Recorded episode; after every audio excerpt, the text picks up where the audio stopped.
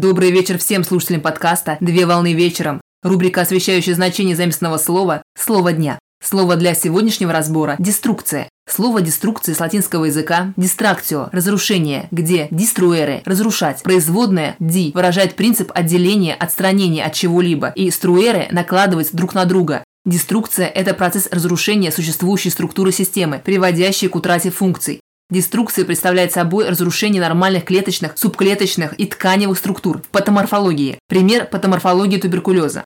Патоморфологические исследования представляют собой метод диагностики, основанный на изучении строения и изменений, происходящих в тканях при помощи микроскопа.